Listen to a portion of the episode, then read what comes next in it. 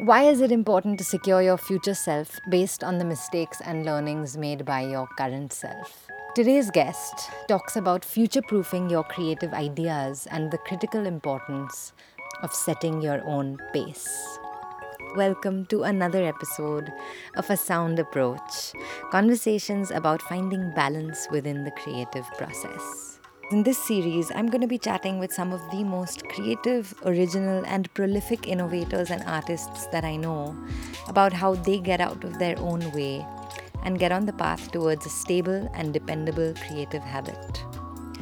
It's my hope that from some of these conversations, when we cover ground like procrastination, crippling self doubt, debilitating perfectionism, that there might be a few takeaways that'll help see your creative ideas to the finish line. Misha Ghose is a film director, producer, and visionary. She's based in Mumbai and has worked with visual media for over a decade. Her work spans the spectrum from advertising to music videos, and I'm extremely grateful to have had an opportunity to chat with her about her creative process, all of the creative hurdles that she's faced over the course of her career. I found her words not only insightful but even enlightening, and I hope that you will take away some of these uh, pieces and nuggets from this conversation to go apply to some of your creative projects. So, the first piece from this conversation is about converting your stress into prep. If you're a perfectionist or if you encounter any shape of performance anxiety, especially right before a deadline or a gig, Misha shines a little bit of light on how a diligent prep routine can remedy your angst. I think over time, um, you basically get used to feeling stressed out about everything. So, like you said, when things are going well, you're stressing. When things are bad, Yeah. you're stressing. When nothing is happening, you're stressing. When too much is happening, you're stressing. Yeah. So, uh, then you realize that it's about you and your personality and not so much what you're doing. And I think uh, it really helped me. Um, when I came to terms with the fact that, okay, Misha, this is who you are, Mm-hmm. you will stress out. Now, how can you take the stress and make it into something that, right? positive, you know? And then what I normally do when I'm stressed out is I just basically start prepping, you know, because I know I'm nervous about something. I might be Mm. Nervous because I haven't thought of everything, or I might be nervous because I'm worried about what someone will think when they see something I've made, or I might be nervous because, uh, you know, I feel like everything will go to shit. Uh, You know, on Yeah. shoot or like you know, because I mean that's how the nature of our jobs are. Right. Um, so I think what I and this has happened only over time. Uh, you know, it's taken me a while to get here, but now I realize that there are some things which are in my control and there are other things which are not. So whether Right. you know if I get to shoot tomorrow and like uh, you know It uh, it rains, rains or yeah. like a truck you know has an accident on the road Right. and my equipment doesn't reach you know or like you know my actor is throwing a fit because he doesn't like the color of his jacket Yeah. there's nothing I can do about those things, Yeah. you know. So when I'm in that situation, I'm just like, okay, this is Happening This is happening, now. and Yeah. you know, like, and what really helps me when these things happen is I'm like, Misha, think about this in terms of how will you look at this a month the later, future, you know. And if you can look back at the situation and laugh, Right. then the situation actually is fine because it's still giving you something to enjoy in the future. Right now, you're like fully screwed, Yeah, but uh, you know, in the future, you're going to look back and say, haha, you know, remember that time when, you know, I was fucked. I was fucked and it Oh, was so yeah, funny, yeah. you know? And then Yeah. because I think of my future self, I actually start laughing then, Yeah. you know, and then like on, like when, the moment yeah, in the moment, more stressful shoot, I'm just like actually just laughing and having a good time, you know? Amazing. And I started doing that, and it actually makes it a lot better because then you're just actually looking at the ridiculousness of the situation and knowing that you, there's nothing you can do about it. Right. Uh, so you basically fast forwarded. Yeah, and fast just forward. like looked at it. Looked at it in the past And said, come back. Okay, that's fine, you know. And the other thing that also helps me a lot is I think about the fact that again, fast forward and think that today I'm here. Uh-huh. You're good. Ah, today I'm here and it's everything is shit, but um, a week later it'll be over. Right. You so know, again, and- that's like pl- putting yourself in the always, future always. mindset. Because the thing is, Yeah. time is so like limited. Everything passes. Yeah, true. You know, Yeah. and then to understand that it's going to be done, and then you're going to wake up one morning and it'll be behind you, and you'll be feeling so happy and relaxed because Right, it's over. right, You know, and just right. focus on that feeling right now. You know, right now when you haven't slept for 22 hours and you know you're basically peeing outside the set because there's no toilet. Oh, Jesus. You know, then you're like, Yeah. okay, think about like a week into the future. So that is what I normally do. And the other thing which I do have control over, which is pre-stress. So before, you know, I'm act- Pre-stress. Pre-stress is Stages of basically stress. is yeah the stress before I actually am. You know, like for you, for example, before you go on stage, right? Right. So for me, the pre-stress stress pre-stress pre-stress. the high Yeah, priestess. the high pre-stress stage uh, works uh, basically by just really prepping. Like Right. I try and get myself as Do you- organized do you, as think the the, the pre-stress does that also uh, encompass the stress about the stress you're going to feel? yeah hmm. everything.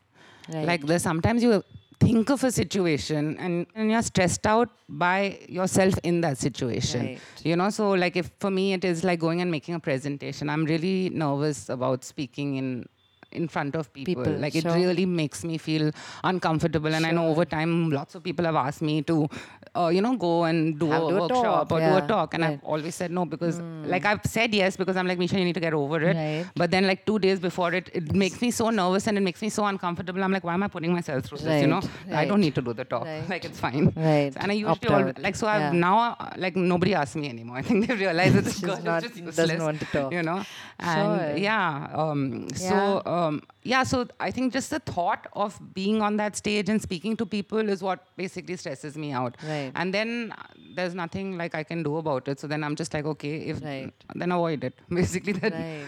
that is the other way to. Um, I guess it's there's also this balance between like I should challenge myself Yeah. to do this thing which is like supposedly good for me Correct, yeah. versus why am I putting myself through hell to like tick some box which may not even Yeah. necessarily internally be the thing that I want to want to do. Yeah. put So I think for me, uh, what I basically then try and categorize it as is that if this makes me nervous Uh-huh. and I don't want to do it, but it's something that is really part of what I feel is my growth. Uh-huh. Uh, so again, if it meant like if I had to, for example, uh, shoot or very say something that was emotional, and I'm not like you know I don't think that emotion is my thing. You know, like I think that I might be better at more quirk or more you know Right. whimsy. You know, but emotion is not my thing, Uh-huh. uh, and it might make me nervous. But Uh-huh. I would still try and do it because I know that it might not be my thing, but it's something that I should learn. You know, uh, Right. so when the yeah. uh, domain is appropriate, where it's like work or the expansion of like a new kind of area that which has to do with how where I see myself, you know. But if it's like, for example, public speaking, I personally don't, don't think see right. you know that i mean i know it would help you know getting there then you'd get more people uh, you know uh, knowing who you are. But like for me i prefer if people know who i am because of the work i do as opposed to the fact that i'm a good orator which i'm not. So it's okay like you know it's okay. I think that is really balanced. The first thing that Misha spoke about was the importance of broadening your focus and setting your own pace. I could relate to both of these things really closely because I, for a long time, did see myself as someone who made music in a way that music making totally encompassed the entirety of my identity. Uh, Misha talks about how diversifying that aspect of our creative work can be helpful. And with regards to setting your own pace, she talks a little bit about the inevitable comparison that is impossible to avoid when you are faced with the clutter of the internet and the amount of content that is being generated on a regular basis. It seems like an insurmountable task to stay relevant. Not keeping an eye on people who are moving at a faster pace than you is difficult. So she talks about how to set up a different kind of attitude where you're not in a competitive headspace and why that is enabling. there is one thing about a narrow focus but i also think there is something about also figuring other things that can give you joy, you know. And I really do believe in that. Like, I mean, I know that there are people who basically are like, I'm a filmmaker and this is my uh, entire uh, who I want to be, or I'm a musician and that consumes me. But for me, I personally feel like I want to be a filmmaker, but I also want to be a tennis player, and I want to be able to, you know, be a friend, have I a social yeah, life, exactly. paint on the weekend. Exactly cook, my like, point. yeah, and the thing is that the also the other sort of uh, realization that happened maybe like uh, maybe just a few years back was you always feel like you're racing against a ticking clock. That's it. Time's up. Time's up. You know, like what have you done? You're, Yeah. you're 35. What have you achieved? You're 38. What have you achieved? You know, so there's this constant clock that you're basically running against, Against, yeah. and that itself makes you feel really actually depressed Yeah. because you are never. I mean, at least with me, I have never matched up to You the. cannot. You cannot. yeah. You know, and there always. Now the thing is, there will be people who will be running much faster than you. There'll be people who will be running much slower than you. But if you look, there'll always someone ahead of you. So and. What is the point of that, right? And I think what basically gave me a little bit of like calmed me down a bit was just the understanding that no, there is like, of course, there is a clock. We're all going to die, Yeah. but until then, we're not. There are filmmakers who are making films at 70. There are people who are leaving their jobs at 70 and then taking up a completely different profession. So I could become like a wildlife photographer at 70, and I would love that just as much. So, like, I don't, I There's no don't pers- design. Yeah, You just get to decide. Uh, you and I, it, there's not like a set goal that oh I have to reach here and that, then it's done because I also find that a little deliberating that the fact that you've told yourself I have to make a film Right. by this age Right. you make the film then what Right. you know so then The second thing Misha talks about really got me thinking about external validation and how even just the phrase is super loaded. And as artists and creators, you're regularly reminded to not fall into the trap of making stuff just to tick the box of your external validation. And although that's really not a good motivator uh, with regards to sharing your work with the world, uh, she shines a little bit of light as to how you can use that to potentially rewrite your habit of second guessing yourself. So, the benefit really in external validation because everybody is looking for some of it outside of themselves. thing is when you put something out there and you're not sure of it but then it actually gets appreciated by people then it automatically makes you think that okay fine you know yeah maybe it's not so bad or maybe like it's not my best but you know it worked for some people and then i then i decide to go a little easier on myself you know which uh, might not be a bad thing always. And the thing is, like, I mean, I think with any experience, if you look at it as a learning experience and there will be shit in it, but then you can always learn from that shit, right? And you can always, like, equip yourself better for the next time you have to deal with the same shit. Like, you do second guess yourself, but then when you get that external validation, uh, it makes it. Uh, it makes it easier for you to try again. And the thing is also, I mean, I also have that realization that we do live in a country where, uh, you know, the sort of content that we've grown up watching, or the sort of content that is our sort of um, Socioeconomic, social economic yeah. section of society Yeah. has uh, Been grown up exposed to, watching. yeah. Ha- has not been happening that much in our country, right? It's like a we we live in a country that is producing content that looks really different from what we Oh, yeah, we're so split between these two cultures. so so split and the thing is now basically because you know you are also doing something that resonates with who you are and because there are more people like you in this uh, country so then it obviously resonates with them as well uh, so then you get that little bit of appreciation and even if it is like i've realized like you know even like with arts that are like okay or like you know that are somebody's trying something and it might not be like earth shattering and it's not like a Michel Gondry or a you know it's like someone who's trying something. Just to yeah, share, to, connect, to, share, say to connect, to say something, Yeah. and that is encouraged. And that I think we're lucky to be in an ecosystem that does encourage it. You know, uh, and then thereby that person who's been encouraged for something simple that they did will try something a little bigger. You know, and each time when they try something bigger, then finally they you know do something great, and that's how you know That chain is formed. formed. Yeah. Uh,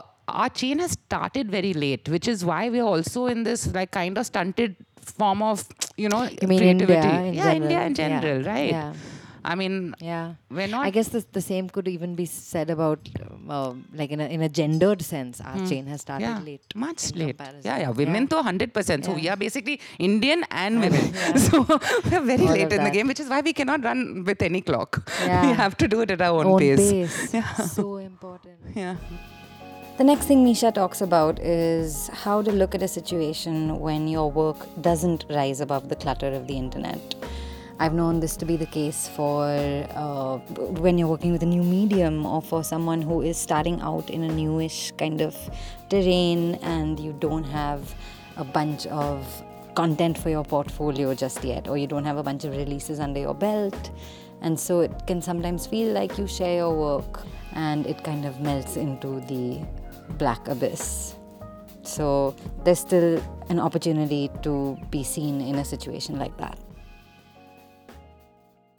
There are a lot of things that I've made which basically, uh, you know, have come out and then like nobody has noticed it and it's just like gone into like an oblivion. And I basically spent a lot of time working on it and I thought like, oh, I'm, you know, pouring my brain and my heart into it. And then like, poof, it's disappeared. Like no one even know, like said anything to me about it. And then, I mean, like the question then, and it's also a good question to ask yourself is that, okay, so this is something I did and it meant something to me, but it didn't clearly mean anything to anybody else. Uh, then it makes you question, the validity. yeah, not just validity, but also then it makes you look at it in a more sort of you scrutinize it and you say, okay, what didn't work about this, and what could I have done differently? You know, that would possibly have made it work. Again, at that point of time, you feel sorry for yourself and you're just like, oh, you know, I'm such a loser. But like afterwards, and then actually also the thing is, is like it's great. Time is a great thing, you know, because over time you'll get over everything and you'll do a lot more stuff. The next thing Misha talks about is personally my biggest takeaway from this conversation. I found it extremely illuminating, and uh, have since having this conversation, I have returned to that point of view quite a few times. This is what are the two biggest problems that will kill your creativity? If you're anything like me, and at some point or the other in the course of your uh, artistic career or your entrepreneurial run, at some point of time you've thought this thought, which is, I'm done. Let me throw in the towel because something about this is not working. Then you really need to hear this.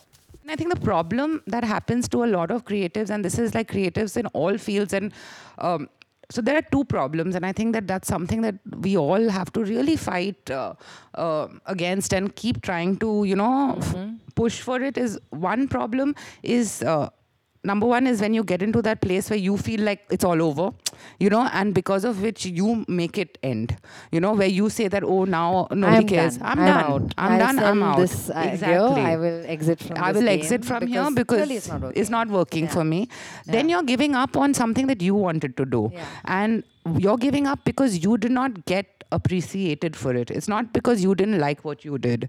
So, I mean, I think if you keep pushing yourself and doing it in whatever way or form, like you don't have to create a magnum opus every Right. time, right? You can do like a small little blip. Right. And that blip, if it makes sense to you, I think you should you should keep at it you know and the second i think greatest death to creativity happens when you know i feel like and this happens to a lot of artists and you know people who i've also like looked up to when you know i was a kid like some musicians when you know is that they basically reach like a status which they are like you know they Sated with. it's that george clooney you know that happens to them where uh, you reach uh, like some sort of uh, like good level of appreciation where you're happy with oh you know i've done something great and everybody likes this great thing that i've done Right. and then you get stuck Right. so then you just only do that version of that one great thing again and again and again and that i think is also worse than stopping because that basically means you're it's just equivalent to stopping. There's no growth. You've just stagnated. it's equivalent to yeah you're not growing and then basically you're making the same song again and again and again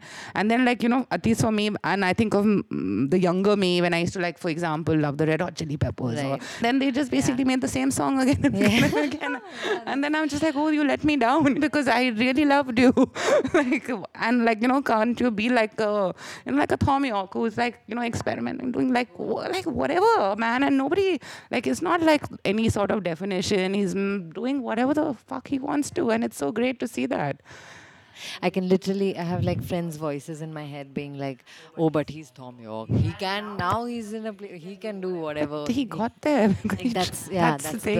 That's the thing. He didn't. And he didn't get caught up with anything else, right? He was just mm. fixated on his music. Like that mm. is basically like you know he it's like there's a lot of noise and chatter and who yeah. said this and is this good and is that not and are you doing the right thing and this yeah. is the times this is the hashtag. Are you keeping up? Are you making enough money? Eh, you need to think about your future? Basically society is made in such a way that it you have to like you know you have to be able to cope. You have to be able to pay your rent. I mean again it depends on obviously uh, how affluent your family is or not. But you know most creatives are dealing with everyday pressures of rent and and then you have to also be able to put your creativity aside also at times because you need to do it for the money. Exactly and do sometimes do some really thing, things that make you cringe. But then you're just like okay but my rent needs to be paid. Yeah. The next one she's got for you is how to make use of an opportunity even when you kind of hate what you're doing and I think this is applicable for a lot of freelancers, a lot of uh, projects that you are not 100% on board with, um, but because you're trying to build portfolio or you're trying to make rent uh, or you're trying to d- develop your skills and experience, you have to say yes to a diversity of different projects, and um, you just may not always love them. So here's here's finding opportunities in those moments.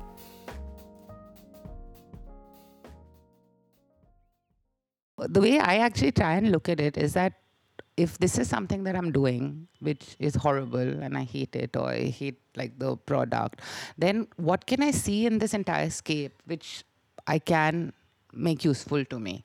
So, for example, if I'm making a film for like some horrible brand, brand and don't really get on horrible script yeah. and all of that, right. then I'll start tripping on the art. I'll say that okay, fine. Can I do something really crazy with just art direction? The script is really rubbish, but like let me try something else. I can't do anything about like the basics of it, but then I can uh, I can brush up on some skill of mine. Whether it is like oh, let me use this equipment that I've never used before, and let me try and see what it can do so that later when I actually have to use that equipment again, I'll be better prepped for it. So like if we can look at every pulling the opportunities everywhere you yeah experience as a even if it is a tiny learning, even if it is just oh in this this experience will I'll have to deal with horrible people.